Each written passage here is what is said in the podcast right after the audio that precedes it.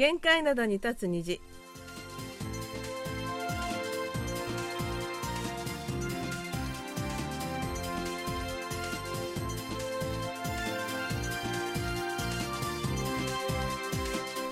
皆さん、あにょはせよ。9月21日水曜日の限界灘に立つ虹、隙間ふとゆうちゃんもです。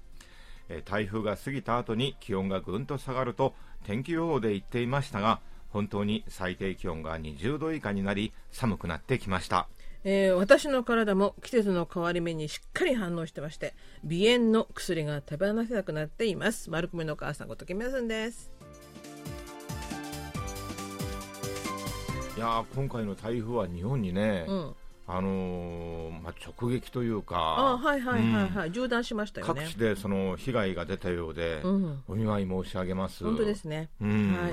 で多分日本もそうだと思うんですがだいぶ朝晩寒くなってきましたよね。今朝のソウルの最低気温ね、はい。えー、17度以下に下がりました。そうなんです16よ点何度だったかな。そうそうそう、だから、まあ、日中はね、25度ぐらいまで今日も上がるんですけれども、ええ。それにしてもね、朝方寒いんですよね。寒い寒い、うん。本当に寒くなりました。で、あのーまあ、朝晩寒くてあっても天気はいいので、えー今の季節、週末にはいろいろなイベントが開かれているんですが、えー先日の日曜日、18日に、ハンガンの潜水橋、これはパンポーデー橋の下にある橋なんですけどね、こので、ここを歩行者天国にしまして、そこで、モンテリギ大会というイベントが開かれました。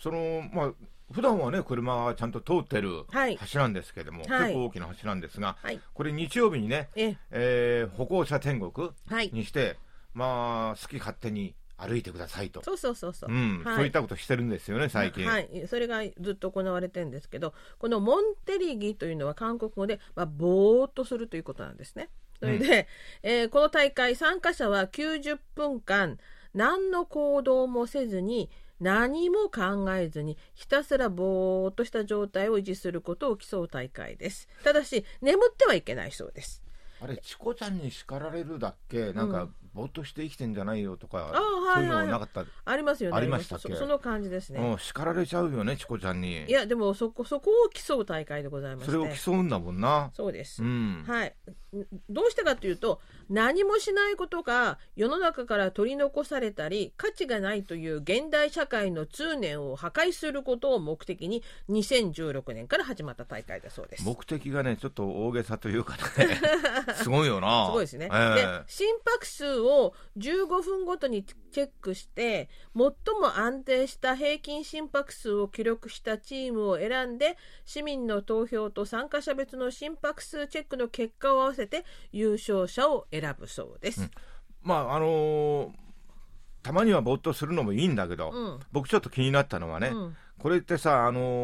ー市民の投票とかって、うん。ほとんど客観性ないわけだし、まあね、あのーなんか15うん。分とか心拍数うん、計測されたらさ、うん。気が散って、うん。ぼーっとしてられないよ。だからそこをぼーっとするのが偉いわけよ。にもかかわらずぼーっとすんの？そうそうそうそう。それで、うん。あのー新型コロナの影響で今年3年ぶりに、えー2020年と21年コロナで中止だったのが3年ぶりに開催されたんですが3800人の応募者の中から50チームが選ばれて参加しました。で当日は最高気温33度を超える暑さ。まあ川風が吹いて潜水橋なので上をパンポー大橋が通っているので日陰にはなってるんですがそれでも開催時間が午後2時からだったので相当暑かったんだと思うんですよ。うん。で、あのー写真を見てると参加者橋の真ん中に座って頭には帽子をかぶってる人もたくさんいるんですが暑さのせいで途中放棄する人も多かったということで。でしょうね。うんまあ、熱中症が出るほどではないないかったんですけども、はいはい、ただね医療人はずっとて待機してたみたいですけどね。それにしてもね、うん僕、これニュースで見るまで知らなかったんですよ。はいはい、こういうイベントやってるってこと。うん、だけど、3000人以上が応募したわけでしょ？そうそうそう。で結構みんなこういうの好きなんですね、いるんですね。はい、でその市民が投票する際にはその参加理由がこう書かれてましてね参加者のね、うん。で参加理由にどんなのがあるかっていうと学生の頃は授業時間によくぼーっとしていましたが今は先生になってしまって授業時間にぼーっとできないのが悲しいです。先生がぼーっとしちゃうとなこれは困るよな、はい、生徒たち授業時間にぼーっとするな俺もぼーっとしたくなるからという先生とかね、うん、私の株よ人生とはというサラリーマンなどいろいろでございましたそうです。はい。それであの実際に優勝された方はですねプロ野球ハンファンイーグルスのファンの方であ、選手じゃなくて？ファン、ファン、ファン。で、この10年間、ハンファの試合を見に球場に通っていますが、試合を見ながら自然といつの間にかぼーっとしていることが多くて、この10年間に培った経験を生かして大会に出場しましたこの人ね、すごい不思議ですよね。普通さ、そういう野球場とかで応援してると、うん、ぼーっとしてる暇ありますか？周りうるさいでしょう。いや、だからさ、試合が白昼すれば、うん、それこそうるさくなるけどなんかねちょっと0対0で？そうそうタラタラしてたりするといつの間にかぼーっとしてたりするのかもしれないね。本当になんか外野席とかあるじゃないですか。いろいろな人間がいるもんだ。はいで、もともとこれ6年前にあるテレビのコメディ番組で演出されたのが、まあ現実の大会となりまして、今年で5年目、えー、6回目の大会なんですけど、一番最初の2016年の第1回大会の時の優勝者が歌手のクラッシュという方なんですね。で、この方があの優勝したんで非常に有名になりました、この大会。で、この大会を主催しているソウル市のハンガン事業本部は、ハンガンで何も考えずにしばしの時間日常の生活で受けるストレスや憂鬱さをなくしてくださいと言ってるそうです。うん、まああのー、このぼーっとするっていうのは、うん、メンタル面でもね、うん、えー、いい面があるという話で、はい、一時期結構流行ったんですが続いてるんですね。うん、だからコロナで 2, かあの2年ほどダメだったんだけど3年ぶりの大会ということでね、うんうん、ただあの大会の様子として下見見てると結構近くでね見物の人とか報道陣のカメラとかあってよくこれでぼーっとできたなってすごいなというかさお母さんさっきさ、うん、日陰になってるとか言ってるけどなってないんだよね。完全に日差しだよこの影が全部映ってるもんね。映ってるもんね。本当に暑かったんだろうなと思うんですけどね。ということで、えー、今日最初の曲ですえー、このモンテレゲ大会の第1回目の優勝者 Crush の曲をお送りします。 Crush で「Beautiful」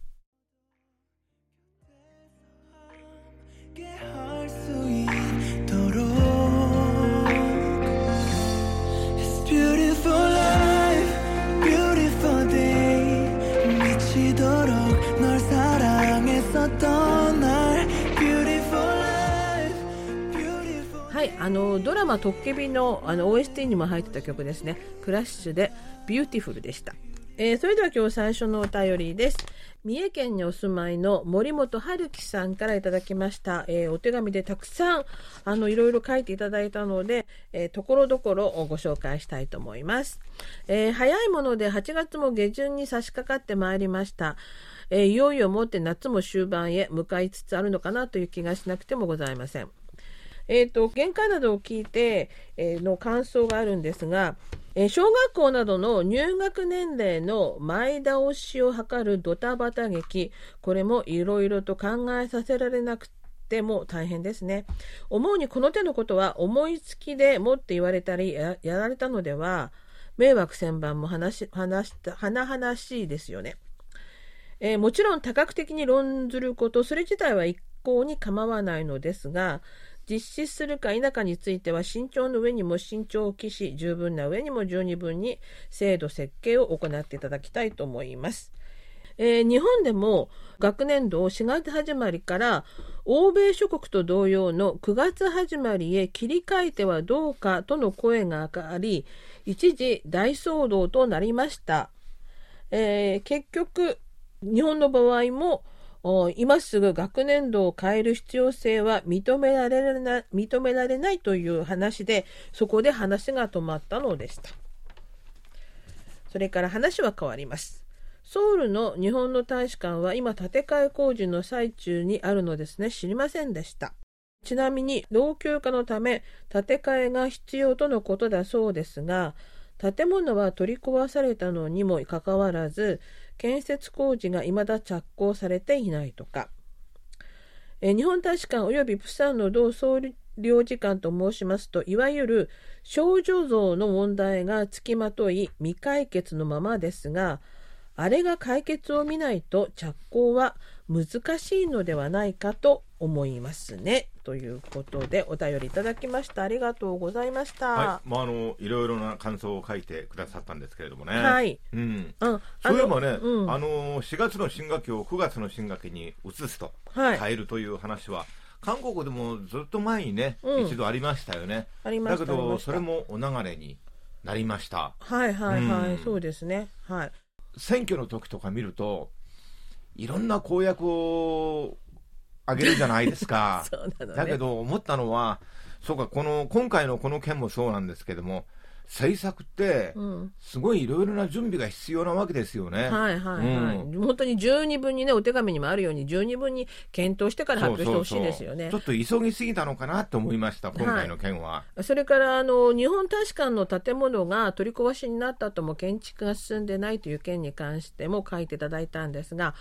えーこの件に関しては毎日新聞の外信部長が2019年11月4日のコラムで、えー日本大使館の新築工事が着工できないでいるのは慰安婦問題の少女像のせいだとはっきり指摘しておりまして少女像がある限りあそこには建築できないと。うん。ってらっしゃいますね。これはあの毎日新聞のね、うん。えー外信部長がはい。指摘したものなんですけども、はい、ただ、日本大使館側はそんなことはないと言ってますけどね。で、この少女像に関しましては、中足の連休中にも動きがありまして、えーソウルの日本大使館前に設置された少女像の周辺で、11日の深夜に、保守団体が突如集会を開き、少女像を守っていた反日団体と4時間にわたり衝突を繰り広げたということですね。まあ、あの反対する側の団体ね、はい。保守団体と衝突したわけですね。そうです。この、あの、市民団体同士のこの衝突はですね、2020年から現在まで続いているということですから、もう10年以上続いているって話ですね。まあいろいろな意見がありましてね、うん肖像像をうん。守ろうとする側、うんそしてもう撤去しなさいという側もいるわけで、うん。どうなるんでしょうね。まだね、解決はつかない見通しですね。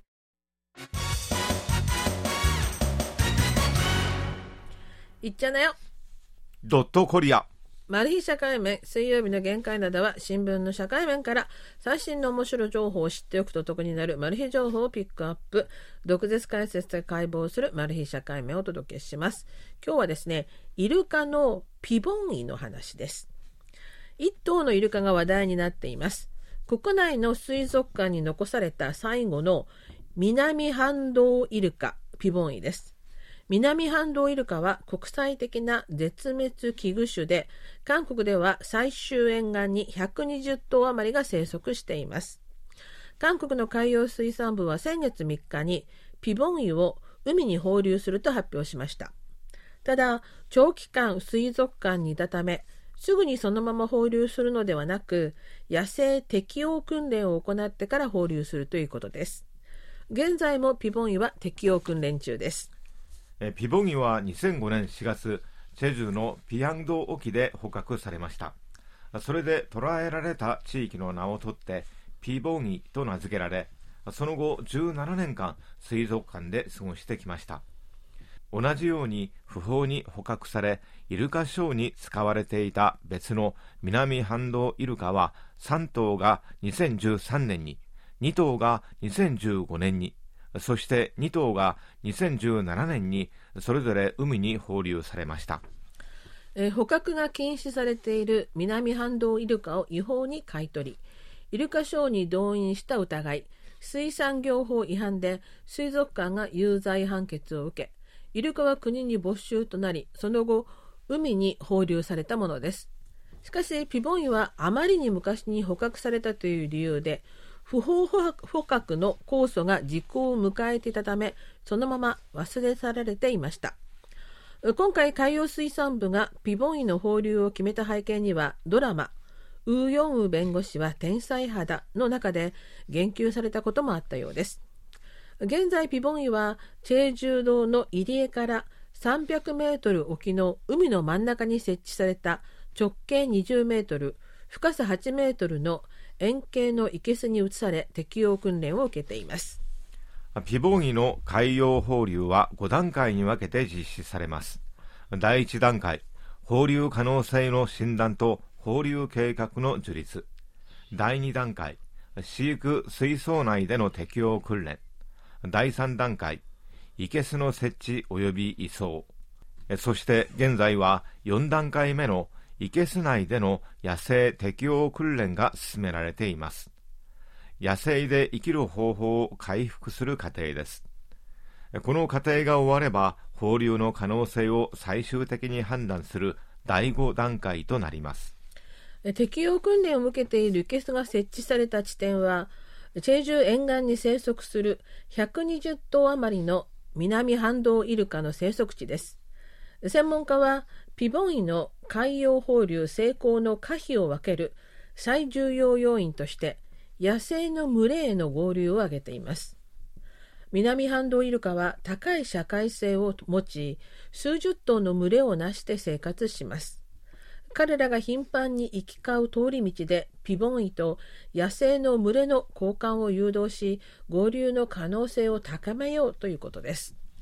またいけすには生きているサバやカンパチアイゴを1日に15匹から20匹ほど供給します。水族館と違い生きている魚を捕獲することが野生放流訓練の第一歩です。実際最初のうちは生きている魚を投げ入れてもピボギは食べなかったそうです。でも現在はちゃんと食べられるようになりました。しかしピボギの放流に対しては憂慮の入り混じった視線もあります。市民団体動物自由連帯の代表は生きた魚をよく食べる群れとよく見つめ合っているそのような姿はピボギの仲間のイルカでも全て観察されていますと語っています。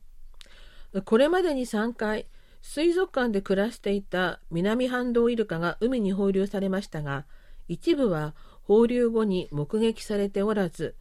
野生の生活に適応できずに死んだと推定されています。これまでの放流経験から見て水族館での生活が比較的短くかつペアで放流すれば無事に生存していることが分かっています。ペアで放流すると互いに競争したり真似し合ったりすることで野生の本能が早く回復するといいます。しかしピボンイは水族館で17年も暮らし現在の推定年齢は23歳。人間では40代半ば。かつ1頭での放流となります。ピボンイを自然に返そうという人たちの主張は水族館生活が何年以上であれば野生に放流しても生存は不可能だということであればピボギは結局水族館で死んでいくしかありません海に帰れずに水族館で生涯を終えることがピボギにとって幸せなのでしょうかというものです2022年8月現在韓国には5つの水族館に21頭のイルカやクジラの仲間が飼育されています。これらのイルカやクジラは正規のルートで日本やロシアなどから購入されたものなので自然に返すという話は出ていません。さて、チェジュ島の沖の生けすの中で海に放流される訓練を受けているピボンイ。適用が難しいと判断されれば水族館に戻ることもあるようです。それでは今日の2曲目です。ドラマウーヨンウ弁護士は天才肌の OST からです。パクウンビンが歌います。チェジュ島へプルンパン最終島の青い夜。は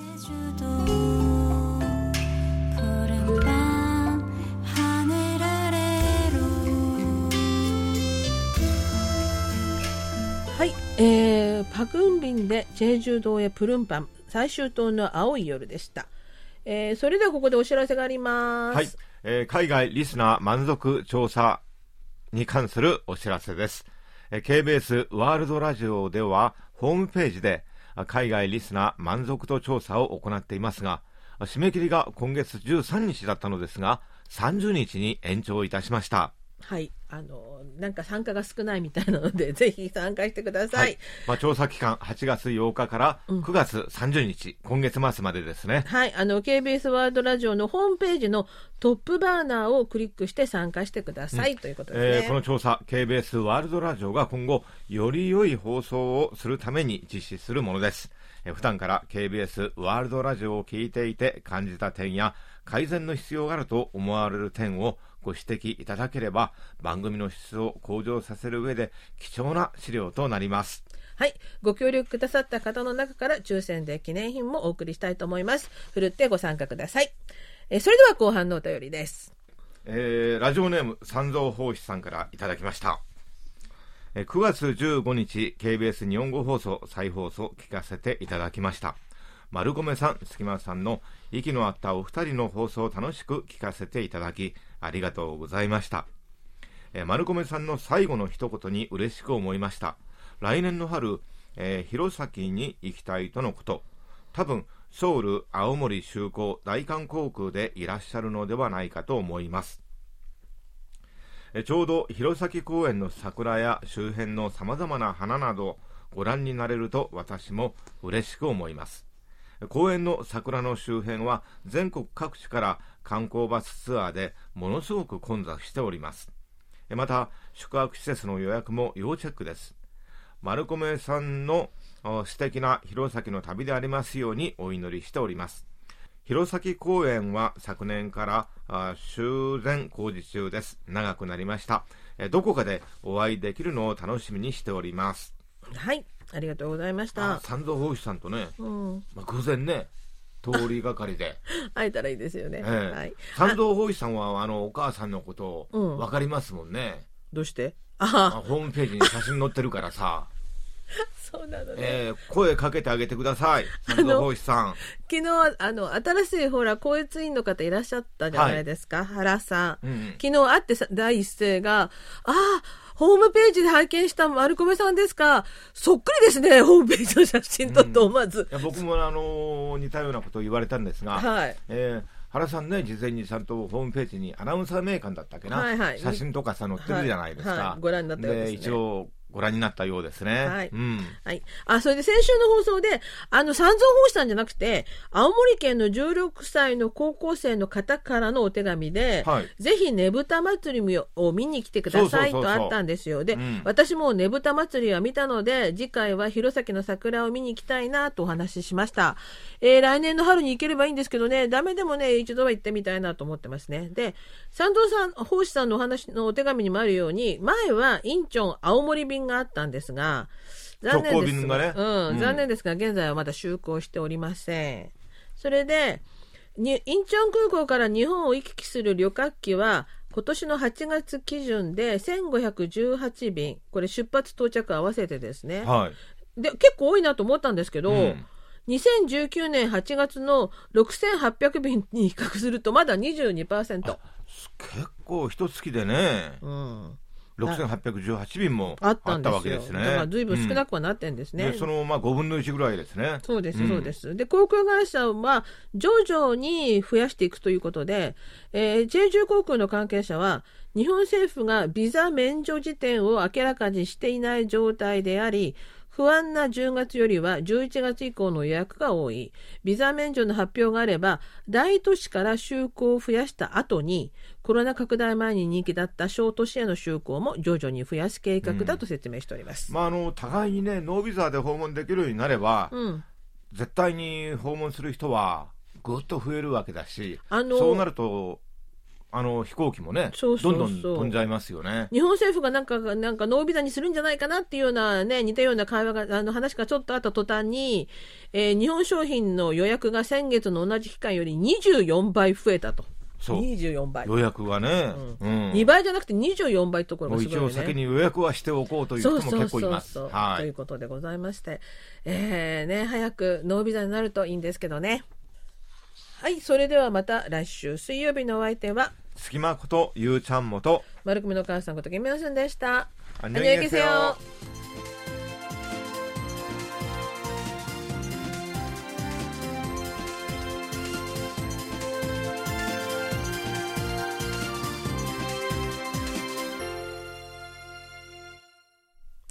お聞きの放送は韓国ソウルからお送りしているラジオ国際放送 KBS ワールドラジオです。